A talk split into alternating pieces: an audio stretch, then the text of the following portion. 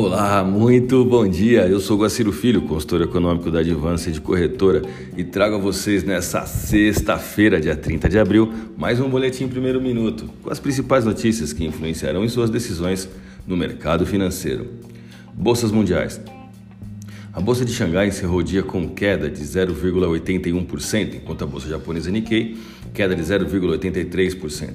Mercado futuro norte-americano, Dow Jones Futuro queda de 0,28%, S&P 500 queda de 0,38%, Nasdaq queda de 0,49%. Na manhã de hoje, tivemos a divulgação do PIB alemão, que apresentou uma retração acima do esperado pelos economistas, 1,7% contra um projetado que era de 1,5%. Ainda falando de Europa, foi divulgado o índice de preços ao consumidor em linha com as expectativas. Já nos Estados Unidos, o mercado aguarda para as 9h30 da manhã a divulgação de dados relacionados à renda e gasto pessoal, para ter um olhar mais preciso sobre a rapidez com que os preços estão subindo nos Estados Unidos. Ontem, o Departamento de Comércio norte-americano informou que o Produto Interno Bruto, o PIB, do primeiro trimestre cresceu 6,4%, contra os 6,5% esperado pelos economistas. O Departamento de Trabalho informou também que 553 mil novos pedidos do seguro-desemprego foram registrados na semana passada, um pouco acima das expectativas, né? Que eram de 528 mil novos pedidos.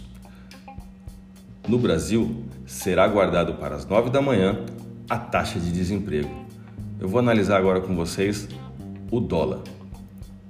A alta do dólar de ontem, durante parte do pregão, não teve força suficiente para se consolidar e muito menos para romper a resistência do canal de alta. A moeda perdeu força compradora durante o dia, fechando com sinal de venda, o volume financeiro operado em contratos futuros na BMF Bovespa ontem foi de 175 bilhões de reais. A moeda fechou com taxa spot de 53375 e queda de 0,09%. A desvalorização já chega a 12 dias úteis ou 16 dias corrido.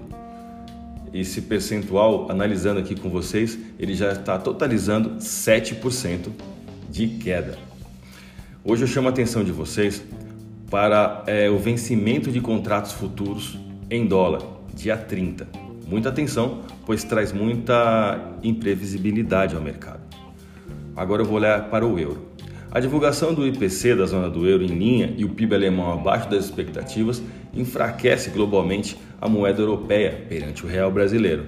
Na sessão de ontem, a moeda da zona do euro completou o terceiro pregão de queda seguida com uma desvalorização de 0,10% e taxa spot de 64712. A minha dica você já sabe, hein? Siga os nossos boletins para ficar sempre conectado às principais notícias.